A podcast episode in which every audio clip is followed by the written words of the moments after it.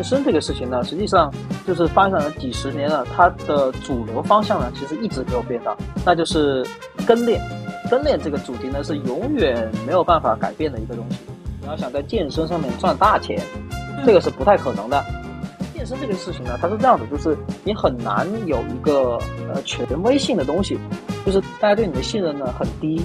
你必须要去建立这个信任过程，而且建立这个信任过程呢是一个。呃，非常困难的一件事情，不是说你花钱就能办到的。当你融资以后，当你融了很多轮以后，你在商业变现上面呢，你就会怎么说呢？更功利一些。然后，然而，嗯，然而健身领域，健身领域这个事情，如果你非常功利的话，你的产品是很难做好的。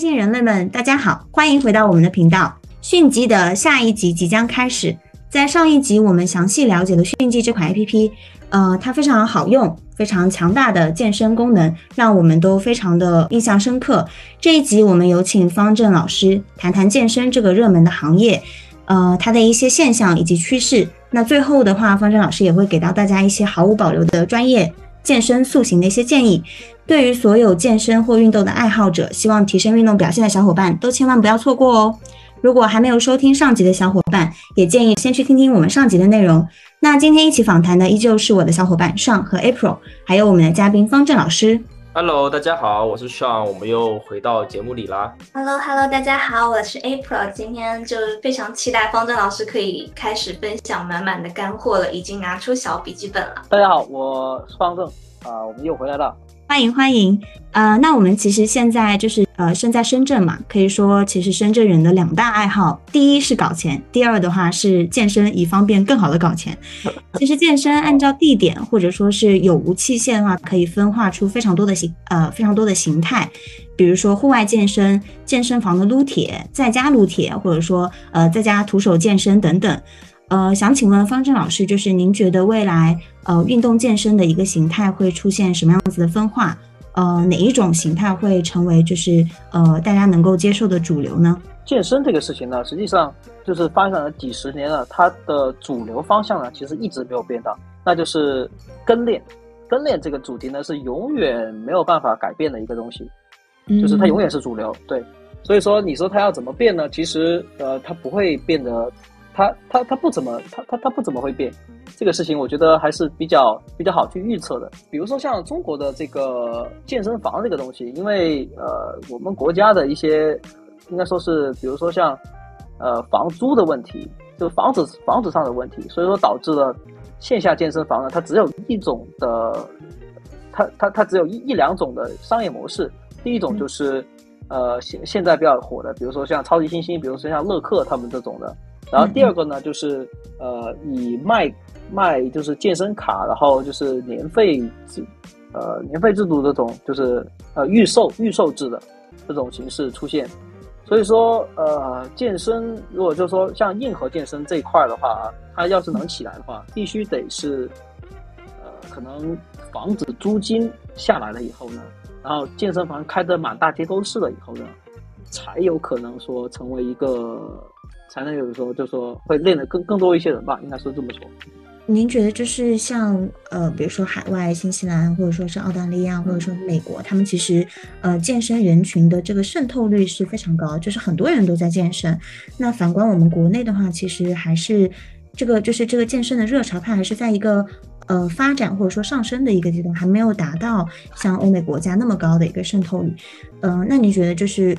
在这个这个渗透率提高的这个方面，可能我们还需要多少年的时间，然后去能够达到欧美国家的这种高度，或者说是有没有可能去达到这样子的一个程度呢？如果考虑到刚刚我们提的房价的话，这个呢，我觉得我可以回答你的。为什么呢？因为首先就是我们国家呢决定自呃，应该说是呃预期是在二零三五年的时候，我们的人均 GDP 达到两万到三万美元，对吧？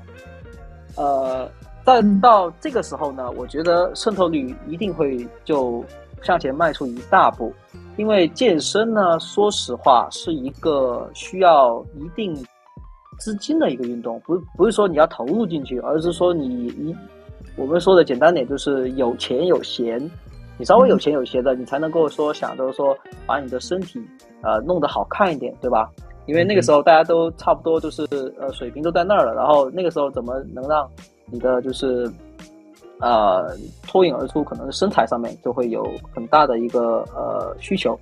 嗯，所以说大概就是在呃还要个十来年吧，对，十来年左右，十来年左右才能够、才能够达到像欧美他们一样，因为欧美他们其实就是就是因为大家都有钱了以后才才所所谓的渗透率，它才能达到这么高的，对。那我不知道，呃，方老师有没有关注这个消息？就是在七月十二号，Keep 终于赴港上市成功了。之前几次都一直是以失败告终。嗯，Keep 一直强调的是社交粘性和打造就是共同信念，呃然后就是我们可以喊出那个什么 slogan，什么自律给我自由，就那句话喊了 很久很久。它虽然商业化变现已经实现了，但是呃，它的盈利能力还有待提高。虽然它的形式和模式和我们迅记 APP 目前是不一样的，那也想请教一下方老师，作为互联网运动健身 App 的这种打造者，您认为它 Keep 它就此类应用，它盈利的痛点和难点在哪里呢？首先就是这个事情呢，一定就是健身，你要想在健身上面赚大钱，这个是不太可能的。就是即使你在国外，国外的所有的那些 app 里面，唯一唯呃唯一能赚钱的公司呢，其实没几个。他们大概赚钱的公司，大概可能卖那些呃叫叫什么呢体育用品呢，可能会赚了一些。但是如果说你真正搞这种呃健身类型的东西啊，它首先健身这个事情呢，它是这样子，就是你很难有一个呃权威性的东西，就是大家对你的信任呢很低，你必须要去建立这个信任过程，而且建立这个信任过程呢是一个呃非常困难的一件事情，不是说你花钱就能办到的，所以说这个是一个最大的一个问题在前面。第二个呢，第二个呢就是呃像 Keep 的这样子的一个应用呢，它呃，所以它现在赚钱是有困难的原因，就是在我刚才说了，我们国家的这个，你们刚才也说了，就是我们国呃，我们国家这个健身渗透率其实是还是有点不不足，对，对，还是有点不足，所以说这个也是它一个摆在面前的一个巨大的一个巨大的一个痛点吧，一个难点。然后呃，第三个呢，就是做健身 app，因为它现阶段呢，它不怎么赚钱，所以说你必须要尽量的，应该说是不要想着拼命去融资。如果说你因因为所有的 app 呢，就是所有的 app，就是当时 Keep 刚开始做的时候，所有的 app 都在融资搞这件事情，然后其他的 app 呢都爆炸了，就是都都没了。他们就是因为就是融资，然后呃就是融不到第二轮，然后就没了。因为因为有个 Keep 在在在前面嘛，所以说 Keep 它把所有的市场所有的融资呢都融到他那边去了。嗯然后对，都都融去他们那边了，然后其他人都没有了嘛，对吧？然后呃，反正融了七八轮吧，融了，反正融了这么久了以后，大家也发现，就是实际上这个事情呢是很难赚到钱的，然后、呃，对，然后就就没有办法了。那么为什么我说这个呢？说这个的原因是，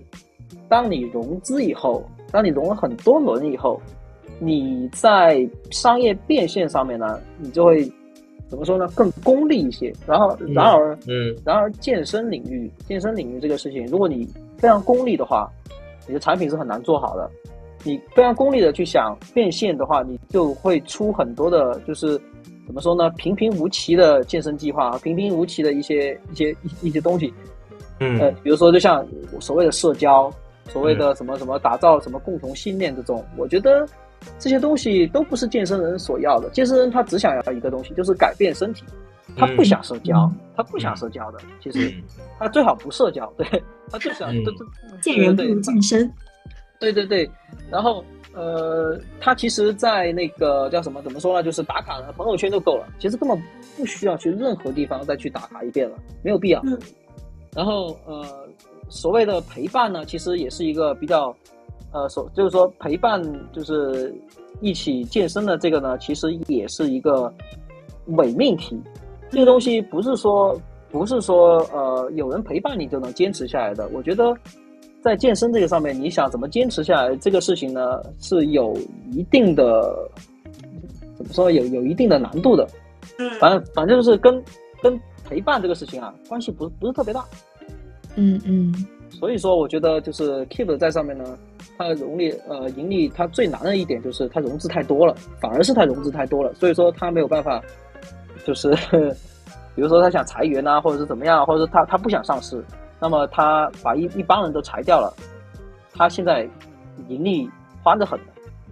但是不行啊，对，不行。是的，可能资本就是有点去限制了它的发展路径，或者说让它变得更功利了，然后可能也会导致 Keep 它这个目前的这个情况吧。哎，那我还突然衍生出来一个小问题，就是刚刚方老师也提到。这种 app 的话，可能在权威性上会比较差。那我突然想到了，现在有很多欧美的一些健身博博主，比如像 Brett 啊，臀王 Brett，还有一些呃 Chris 啊，他们会建自己的自己的 app，然后在自己的 app 上面去打造计划，然后去卖课这种。嗯，那方老师就可能方老师未来可能也会走这种，就是会这种私人定制计划嘛？我们上一节有聊到。那您觉得，就是我们这种此类个人化 IP，又是一些比较专业的一些人士，也得到了很多广大粉丝的认可。咱们这种专业化形成的个人 IP 型的 App 和 Keep 这种会形成一个竞争的关系吗？未来？呃，百分之两千会啊，是这个意思，就是反正百百 百分之百会。为什么呢？其实 Keep 呢，它的对手呢，其实根本就不是别的健身 App，它的对手呢，永远都是 YouTube。B 站、抖音，嗯，甚至甚至微信，所以说，所以说，但是呢，这几个 app 呢都没有把它当成对手，所以说他在跟他在跟他另外一个，就是说怎么说呢，另外一个维度的人在竞争，他根本就很难竞争的过。然后，但是人家根根本根本就没想过跟他竞争，但是就把他就轻松把他打败了。我说一个很简单的例子，就是呃，就是。在去年的就时候，我应该听说，我听说啊，就是我听说 Keep 呢很很注很关注这个健身直播的事情，他们内部也应该在搞这件事情。然后呢，很巧的就是什么呢？很巧的就是刘畊宏突然爆发了，然后他那边是免费的，然后人又多，所有人都跑去那边去看刘畊宏了，就没有人在就是跑来 Keep 在搞搞这件事情了。所以说他们当时。他们当时我想啊，应该是蛮紧张的，应该是蛮紧张的。对 对对。那我们再说回迅记，就是迅记，就是现在是咱们健身，就是国内健身人士中最适合中国宝宝的中文健身 App。然后，那方正老师有没有考虑过出海呢？就是在出海的时候，付费模式会不会改成国外更喜欢这种月付式吗？就突然想到这个出海的事情，刚刚提到 YouTube 和 B 站，然后就联想到这个海外的一个呃方面的问题。实际上，海外呢也是一个非常广阔的市场，然后也有很多人就是他们有外国朋友想要推荐给他们，但是迅记现在呢还没有做本地化，就是外语至少至少英语英语版本，所以说 我是一直考虑在做的。然后现在不是有那 Chat GPT 嘛，那个玩意儿呢？比较好，就是以前我总会担心，就是自己的翻译呢，别人看不懂或者是怎么样的。然后现在有这个玩意呢，我觉得是可以做了，嗯，可以是是个时机可以出海了。然后在出海了以后呢，收费制度呢，呃，我我说一个比较好比较好笑的事情，就是中国的是八十八块，但是在外国呢，实际上也在外国呢反而变成十几块。那么外国人买的多不多呢？其实也多。他们其实十几块钱对于他们买个 app 来说呢，没有任何的压力，这个是一个对我觉得也不用改，我就可能改贵一点，可能外国外国我就把它改成像比如说中国收八十八，那美国的时候才八十八美元，可不可以？对不对？就这样子就好了。嗯，对对对，因为其实所有我觉得所有人呢，所有人呢，呃，所有的健身人呢，他们都是我刚才说的那个。呃，上一集我们讲的那个原理就是说，他一定是三分钟热度，然后他会想着什么时候来一下，然后练一下一段一段时间以后，然后身材差不多了，哎，又又去吃一顿，然后后面再回来过一遍。然后其实其实这个模式呢，在健身圈里面是非常常见的，就是你刚刚说的那些健身博主，他们也自己做一些 app，然后他们卖计划，他们的计划呢也不是付费制的，也都是一次性买断。对，也都是一次性买断的，对，就是都是这样子的。那接下来就到了呃我自己最期待的一个部分哦，不是是是听友们最期待的一个部分，就是呃希望邀请到我们的健身大神，能够给就是我们不同阶段的健身者一些小小的 tips，呃，比如说啊第一个就是最初阶的一些刚接触健身的一些小白人啊小白的用户。呃，或者说我们刚刚下载就是迅捷 APP 的这些呃初阶用户，有没有什么健身的 tips，或者说使用 APP 的 tips 呢？刚开始的健身者呢，其实不用看，不用不用不用来迅机，也不用买迅机。最简单的方法就是，首先是看抖音，就去搜那些健身的人，然后把他们讲的那些东西呢都看一遍，或者说是 B 站上面你再看一遍，然后这个就能很快的对健身有一个初步的认识。然后自己呢，这时候还没下载迅机啊，都还没到下载迅机的时候，自己呢就是跟着网上的那些人呢去，呃，健身房，比如说你看到一个新的器械，然后你就把它拍下来，然后网上回去搜搜索搜索一下那些呃怎么用，然后把所有的器械都摸一遍以后呢，然后你再开始使用讯机。这么来说的话，呃，你就会整个过程呢会比较平滑，然后对于初学者来说。也是比较好的一个呃一个方式。那么至于是不是要在最初的时候要去找一个健身教练呢？我我我认为是先不用花这个钱，而是就像我刚才说的，直接去看一些健身视频，从这个开始是比较好的。嗯。呃，我之前在就是拜读方老师的那个文章的时候呀，就是我有看到一个词，然后我就是特别感兴趣，就是好像有一个词，就是叫做什么健身容量，就是好像方老师您是有提到这个词，然后我觉得这个词就是我是第一次接触到，然后我觉得它的含义还挺酷的，但我觉得可能很多听友其实是包括可能有些健身的人可能都不一定了解，所以我想说可以就这个词去请教一下方老师。哦，这个这个词呢，它比较的专业化。那么，用一个简单的呃，大家都能听懂的一个方式来讲呢，就是说你练了多少，就是就是叫我们的训练容量。那么练了多少，呃，按照什么来定义呢？就是我们每一天做多少组，就这个就是健身的容量。比如说，我们今天的训练一共有二十组，不管你做什么，就是一共有二十组。那么这个呢，就是你的训练容量。比如说你今天做了三十组，那么就是比二十组更大的一个容量。那么我们在健身的时候呢，每一次健身呢，实际上我们都有一个呃阈值，在呃什么样的阈值会比较好呢？就是大概在十五组到二十五组之间是比较好的一个健身容量。这个这个东西呢，主要是用来描述的，就是说让你不会训练过度，然后让你呃也不会让你练的太少。嗯哼，就是，嗯，就是这个意思。对，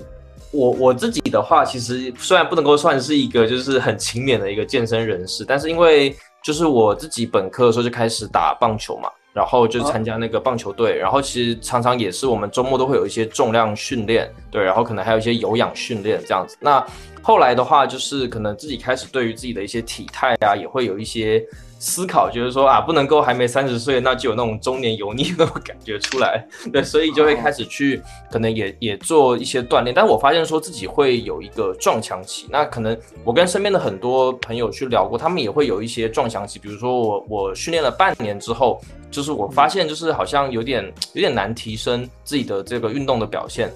或者说身体的一些表现。对，那对于这种遇到瓶颈的这种选手的话。呃，方老师这边有没有什么建议可以给到我？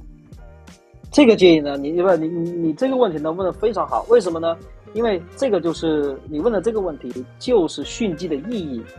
训肌的意义是什么？训肌的意义就是记录。那么你有记录以后能做什么？就是对自己的训练呢进行一个分析。你比如说像你刚才讲的，就是你练的可能前半年你没有做任何的记录，实际上呢，我让你回回想一下，你上周做了什么运动。做了多少公斤，休息了多少时间，对吧？这些你完全不知道。也就是说，也就是说，你这半年以来你自己练什么你都不知道，就是那么简单，对吧？然后，对对对，你当你有一个呃，比如说一套记录，你就可以往回去看。比如说你上周，你上周你发现哦，你做这个动作呢，呃，是这样子的一种情况，是这样子的一种状态。那么你到这一周呢，就是稍微加一点点重量，然后呃。你感觉还可以了，然后你下次再再加一点点，你有一个记录以后呢，你对你自己整个的训练的内容啊都了如指掌，你很快呢就能够在其中突破。最重点的其实就是你的训练记录，没有别的。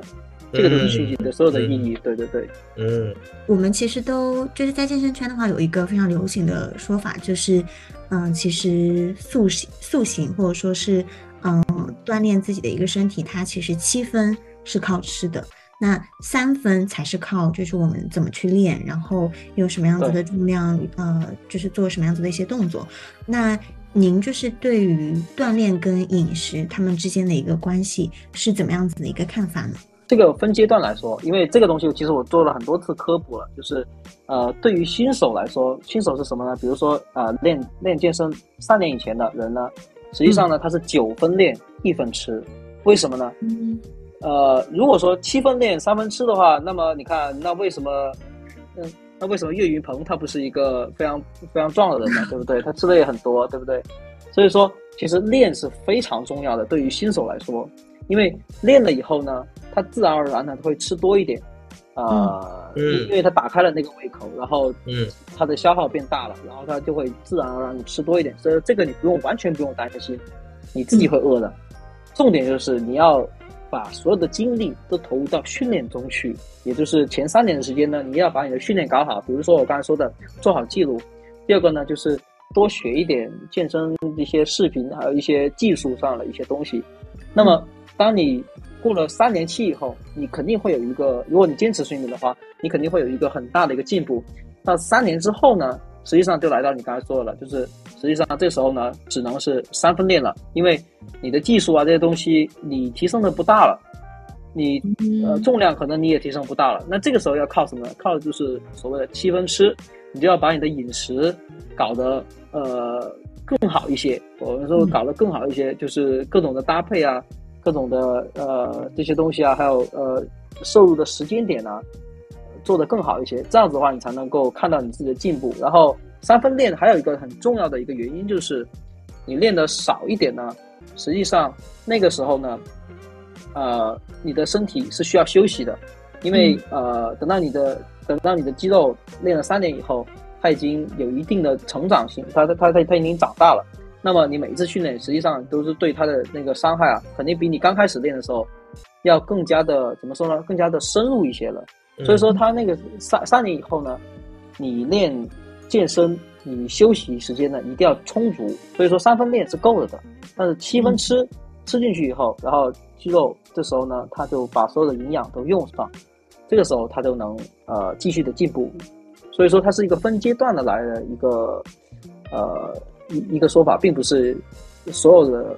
训练者都是笼统的七分练三分吃，呃，七分之三分练，对对对，嗯，哎，我觉得超酷哎，这是我第一次听到，就是这句话原来还可以分成就是阶段去不同的阶段，是的，是的，是的，对对对，还是非常有收获的。然后今天也非常感谢，就是方正老师给我们分享的。呃，小 tips，相信所有的听友们也都受益匪浅。如果想要获得更多的一个健身信息或者说硬核的知识的话，欢迎大家在知乎关注方正，B 站关注迅捷 APP，以及说在我们的就是手机应用市场里面去下载迅捷 APP，那这些都是可以的哦。我相信就是大家一定能够找到自己喜欢的一个内容。那我们也非常感谢就是方正老师今天来参加我们的访谈节目，希望我们下次能够呃在上海面基。对，呃，也希望就是亲爱的听友们能够呃下期再来关注我们的节目啦。好，那我们今天就先聊到这喽，大家拜拜，拜拜拜拜拜拜拜拜拜。